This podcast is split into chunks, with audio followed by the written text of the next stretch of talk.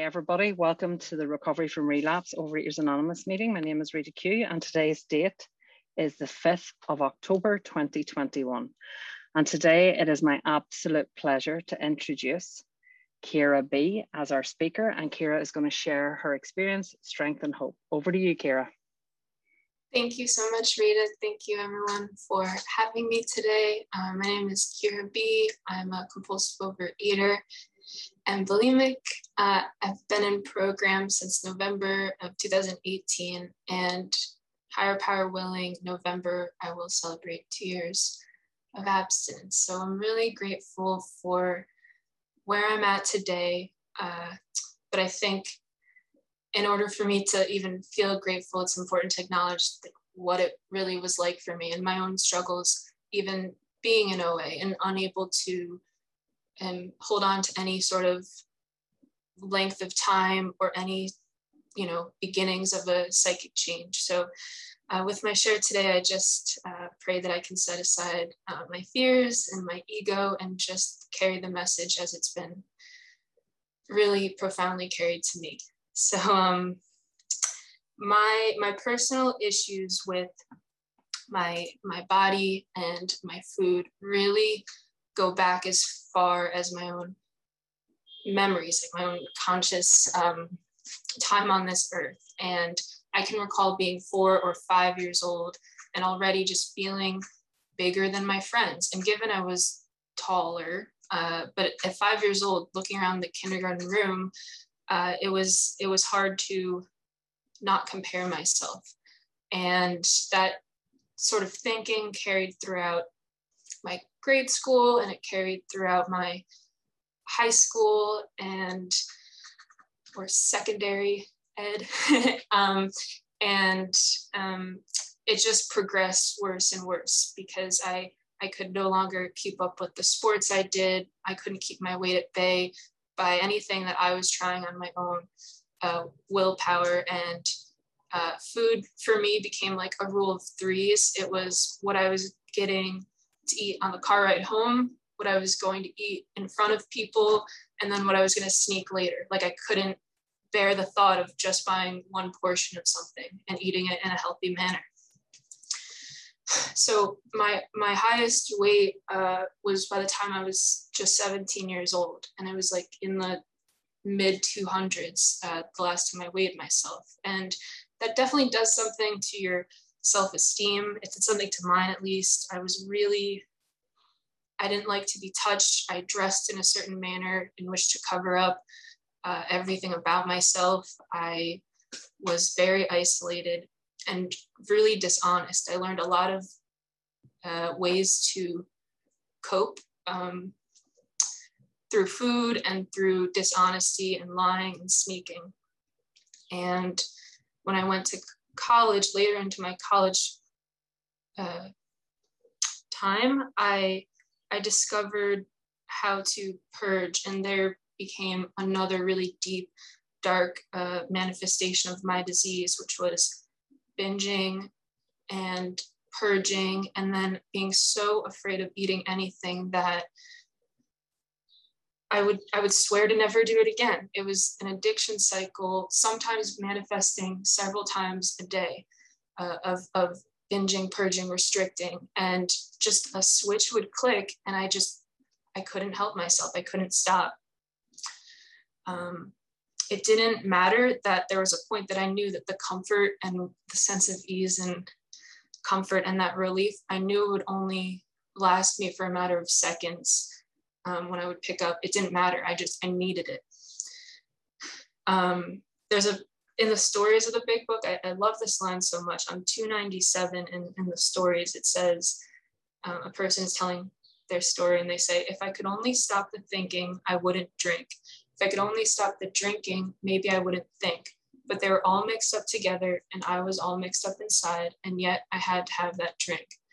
And that was really my issue. My thoughts were completely negative and dark, and I couldn't change my own thinking, and my thoughts were just like so checked out. It was like, I have a craving, I'm gonna pick up. I might fight it for a matter of minutes. Maybe I can get like one or two days, but not beyond that. And just yesterday or two days ago, I, I haven't bitten my nails in a while, which is a big, great accomplishment um, for an anxious little uh, person. And I, I was scratching like an itch, like literal itch. And I noticed like it stopped, it started hurting and I kept itching anyway because it was hurting me, but I was like soothing that itch. And I was like, wow, if that isn't a great analogy because it was hurting me so badly to keep uh, do, uh, treating food the way I did, but I couldn't stop. And I stopped itching once I had that thought two days ago, but I couldn't stop um, on my own willpower. When I was 21, maybe just about to turn 22 in March of 2018, I found myself in this place between really not wanting to live and thinking nothing else would work. And also like these weird phases or other phases that I would be in where like denial, I guess, where nothing's wrong, I don't need help. And certainly throughout all of that, it was a fear of being honest with anyone. Um, but I, I saw a therapist and they checked off these boxes. It was like on my insurance uh, and specializing in anxiety, depression, and eating disorders. And I was like, I don't know what's to come with this, but it was the first act of surrender I ever I ever took. And my therapist, like this is how I know there's a power much greater than myself in my life because I had never heard of OA. I don't I can't really tell you that being as broken as I was, I would have willingly come into a to a meeting. I think I could have talked myself out of that really easily. Um, but my therapist is actually like 30, 40 years uh, in recovery in OA and was like, you sound like me, um, like it was for me. And here's this program. And I didn't go right away, but I went in November of 2018, as I mentioned at the top. And did that, was that enough for me? No. but it was for the first time in my life, this sensation of, oh, wow, like, yes, I've heard of eating disorders. Yes, I most likely have one, but I never knew I just thought still I was different because the, the way my, like, I was filled with such anxiety and dread and not able to sleep in the middle of the night because uh, whether it was cravings or self hatred, like, I didn't think eating disorders um, went to that extent. And I definitely didn't think there was any other uh, person on this earth that was like me that suffered the way I did with this, what I now know to be a disease. Um, so that alone just like felt amazing to hear. And also, um, I, I was like, why does everyone here sound so happy? Why are they acting like they're friends? Why are they hugging? Um, I, I didn't like it. I had a very cynical um, mind and and and yet I like kept coming. Maybe not every week, and I certainly didn't get a sponsor right away, but I, I kept showing up. And I had to really practice identifying it. I came in having lost 90 pounds. I tried to look up the um, the stone. I forget I forgot to write it down, but I lost about 90 pounds really rapidly through uh, this purging and restricting. So I was coming in under weight, and I still and and I was much younger than a lot of the people I saw, and the symptoms of their diseases didn't exactly sound like me. The, the way they described their unmanageable lives didn't exactly correspond to my own. But beneath that, I could hear the pain in where they came from, and I could hear undoubtedly the hope of where they were. And even my most cynical thinking, it I I couldn't help but relate. And and so I started working um, the program, but being that this is um, a relapse from recovery meeting, I do want to say that I, I, there were many things, there were probably more things I was willing not to do than willing to do. And I see now what kept me sick and suffering. And one of those things was, um, I, despite everything I just mentioned, I thought I knew how to eat healthy. It's just that I couldn't, but I, I knew I knew. And I remember like telling a nutritionist and telling my sponsor, like, oh, it's okay. I just don't get hungry for breakfast. I, I only need to eat this many meals a day. And oh, I, I don't have a problem with that. Or, you know, just unable to, to truly reflect and consider a thought beyond my own. Uh, I also was really scared and I I think it's totally normal, at least in my own experience, to be scared to to to put trust into something that is new uh, and for a concept that is nothing else has worked before. But what I wasn't doing was being honest about my thoughts. And when I later, when I started to be honest, like I hear that you're telling me to do this, but right now what's coming up for me is this this fear, like this fear of calling people who I don't know to do outreach. And it gives another person an opportunity to say, that's okay, like you're not crazy, you're not wrong, like you're a human being. Um, and and here are some things that worked for me. And I get to then take that feedback and apply it and just like continue putting one foot in front of the other. And it's kind of like a double whammy of of all things negative when I'm both having these uh, fears, but then also not opening up about them. So bringing honesty and connection, like human connection, was really important for me. Uh, what there was a point in time I got to like nine months of recovery, but it was I don't really acknowledge that because looking back, it was a little slippery. I wasn't completely honest, and um, I like I said, I just was willing to only do so much. Um, and so the second that I had, uh, um, I picked up more than my, more than I should have, which complete abstinence for me is not picking up any of any of my red foods, but I it was off to the races. And it was just in this moment of I think it was a I can't exactly describe what was going through my mind, but looking back, I would say it was this um, tr- true and profound realization that I cannot do this on my own. And maybe I don't have 100% trust that this will absolutely work for me like it's worked for these people around me but i need to try and i think that's something I, I try to like carry that message. Because if i wait for the moment that i have 100% faith that this thing is going to work out i'll never start. I'll never take that first step uh, like literally in program and then figuratively in, in life i guess. And um, it was just a, a real broken brokenness. But I do want to say that I've heard lots of things in the rooms, and I've heard that we have a high threshold for pain, which I agree with. And um, in the AA 12 and 12, it talks about raising the rock bottom and just this.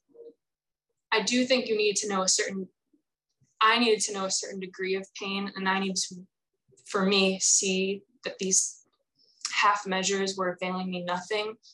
But it's also this this idea that like just enough is enough. Like for today, I'm going to actually try this. If only so that I can then, you know, try it my best and then say, you know what, OA wasn't for me. But I was not since I was ready to say OA wasn't for me without sincerely trying. And that wasn't fair to me or 12 steps as a whole. Um, and as I sincerely tried and genuinely got honest and stopped, like, oh, I'm at three days, this is getting really serious. I might as well. Um, this is getting really serious. I might as well uh, just stop now.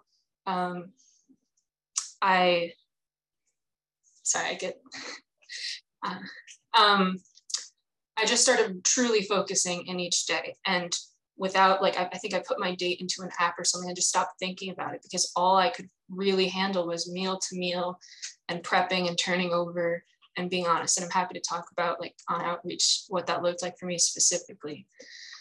Um, so that's that's where um, the beginning of the abstinence I have now really started. And step one for me, uh, I, I like to say this because it helps the way that I think, which is what we're doing in step one is we're admitting we're powerless. It's not saying like we're making you powerless or you're now powerless. It's just my admission that I, on my own human will, cannot solve my own problem.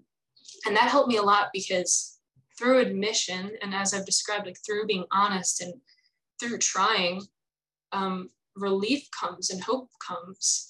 And step one is not changing the fact that I'm powerless. I could leave the room and try a hundred other things, but it's going to come down to I have this disease.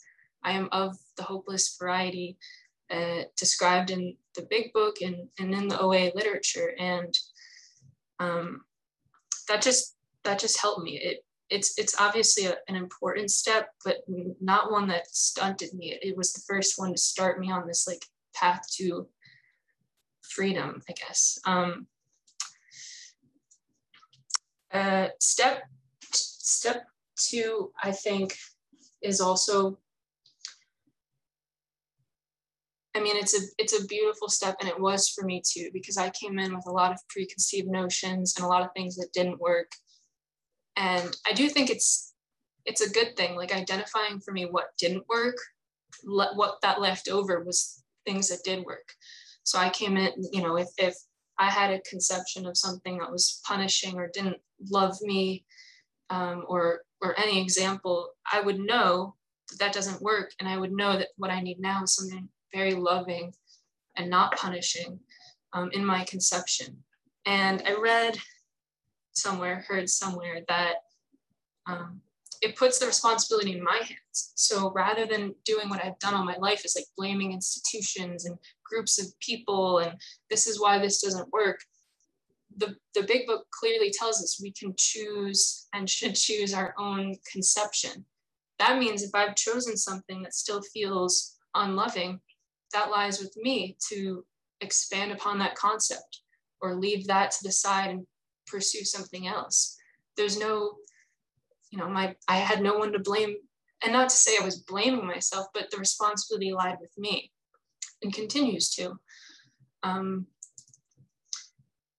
I also, in step one, we acknowledge that we're powerless, but it's we don't send anyone on their way. It's not like good luck on you. We immediately bring in this sense of uh, power so powerless plus power equals power.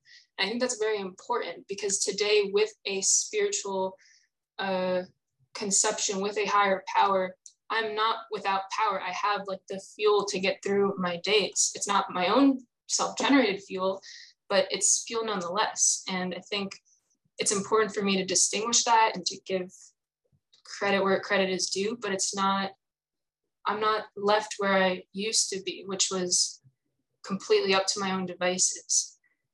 Um, and, and I also want to encourage my spiritual conception has really changed the longer I've been in program and the longer that I have explored this concept and seeing what didn't work. And one thing that wasn't working for me were placing expectations on what my higher power had to do for me and look like and feel like too. And um, for example, I would go into a prayer or a meditation and think that it would make me feel serene or that I would get an answer in that moment.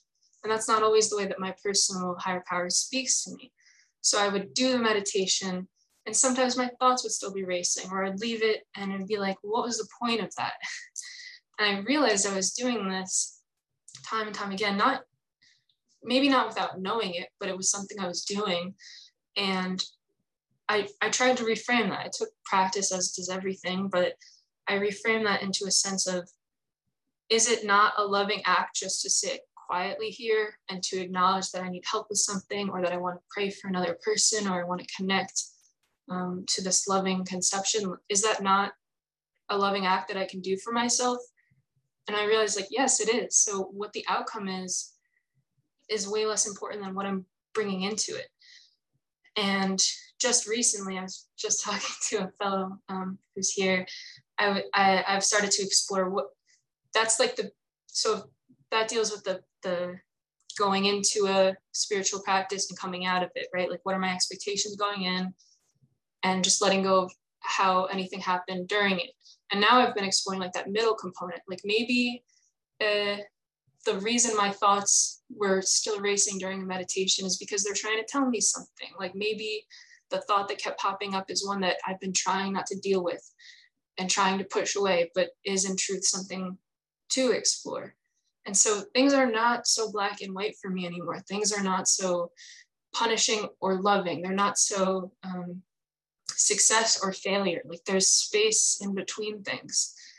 Um, and someone, I don't know if they're here, but uh, another fellow told me things can be like lessons or blessings. And I like that a lot because it doesn't mean that they're good or bad. Like I can either, you know, some things work out in uh, in ways that feel immediately good, and other times they're a little harder to swallow, and it, it takes some some time to maybe explore, talk to other people. But either way, I've learned something. Even if something goes completely not the way I expected, and I can, you know, still to this day place expectations on things, that's okay because it's an opportunity to learn and grow. And all of this requires being, for me, being out of the food and having trust in something greater than me.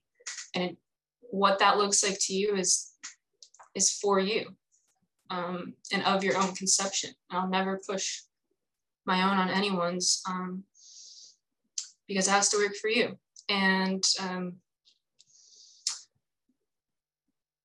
yeah and i also oh also how how i receive guidance has been um, something i've explored too because it doesn't always need for me to be like a thought in my head. It can often be something i hear on a meeting or flipping open a book and just randomly that first line that i go to is what i needed to hear. And it could be totally unprogram related i'm just walking around and like i see a bird. Like like it, it again, like because my mind is open or I pray for it to be open, I can receive guidance in many things. And things don't have to, that's, I'm definitely ripping a line here, but it's one of the most powerful things I heard from someone in another fellowship. It was like, things don't have to look a certain way in order for me to feel okay. And I love that line. I think about it all the time. Um, I'm not the director and I don't not to say I don't, my self will doesn't pop up all the time, but I, in my true hearts of heart, I don't want to be the director of my own story anymore. I don't, it's exhausting. I know what it was like to, to play that role. And it, it didn't work and it didn't bring me happiness. And my way isn't always the right way. So um, is often not the right way, but that's, that's okay. Um,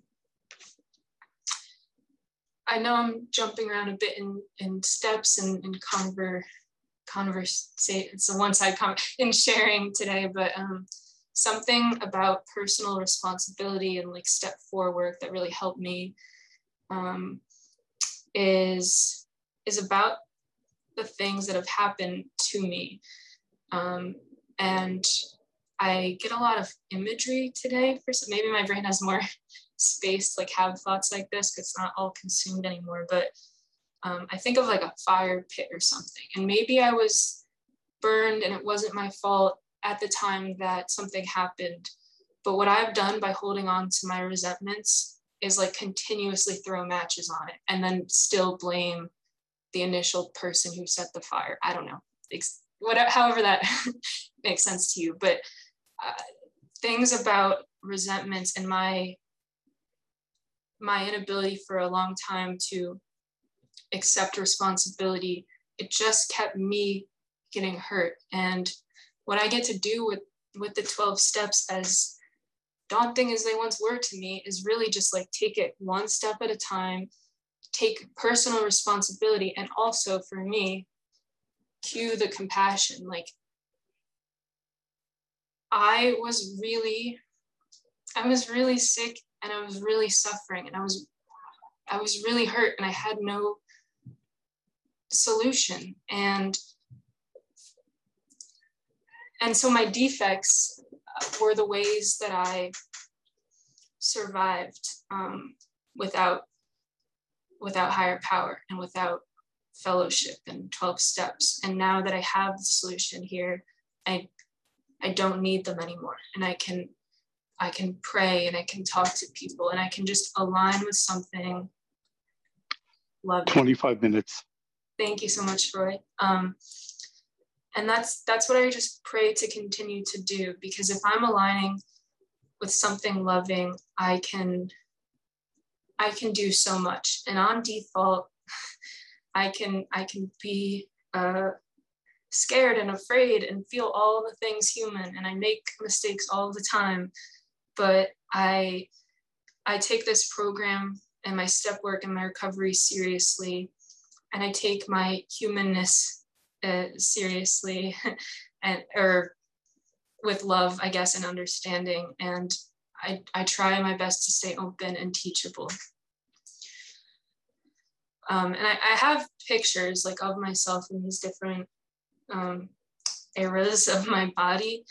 Um, and you would see someone who was like morbidly overweight and very young, and you would see someone gaunt with red eyes and yellow teeth from the bulimia. You would you would see that. Um, but I I was just I don't demonize that girl anymore. You know, like that that's still me, and I I was suffering. And if anyone is in like a, a larger body right now or have has realized that, oh wow, losing a lot of weight with in an unhealthy manner didn't give me the the happiness I thought would come with weight loss all along, I would just say you you like me are still very much deserving of of love and of pursuing your recovery at whatever stage you're at. And I just I'm like grateful as an understatement. So um, I'm yeah, I'm very grateful today. Service, I thank everyone here for for giving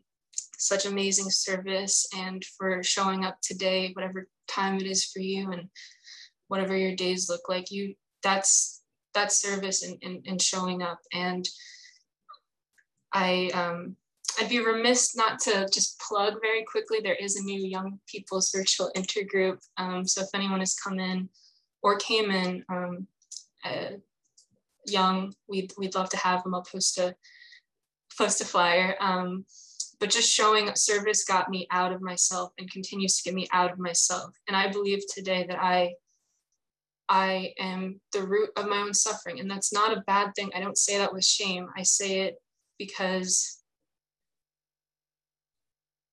I have a disease and I need help from others. And I'm not without power and I'm not without a higher power um, as long as I attempt to align and attempt to give back what I've been given. And I don't think anyone, I don't think I could know the pain of this disease without um, like feeling such a desire to give it away because I don't think I would be here today um, let alone like want to be here. I don't know that I would physically be here today. This is a fatal and progressive illness, but with that like comes such a capability to to grow and learn and yeah. Thank you everyone for letting me share. I'm really thank you. Well kira thank you so much. Thanks a million for your sharing taking the time to be with us today. That was a wonderful message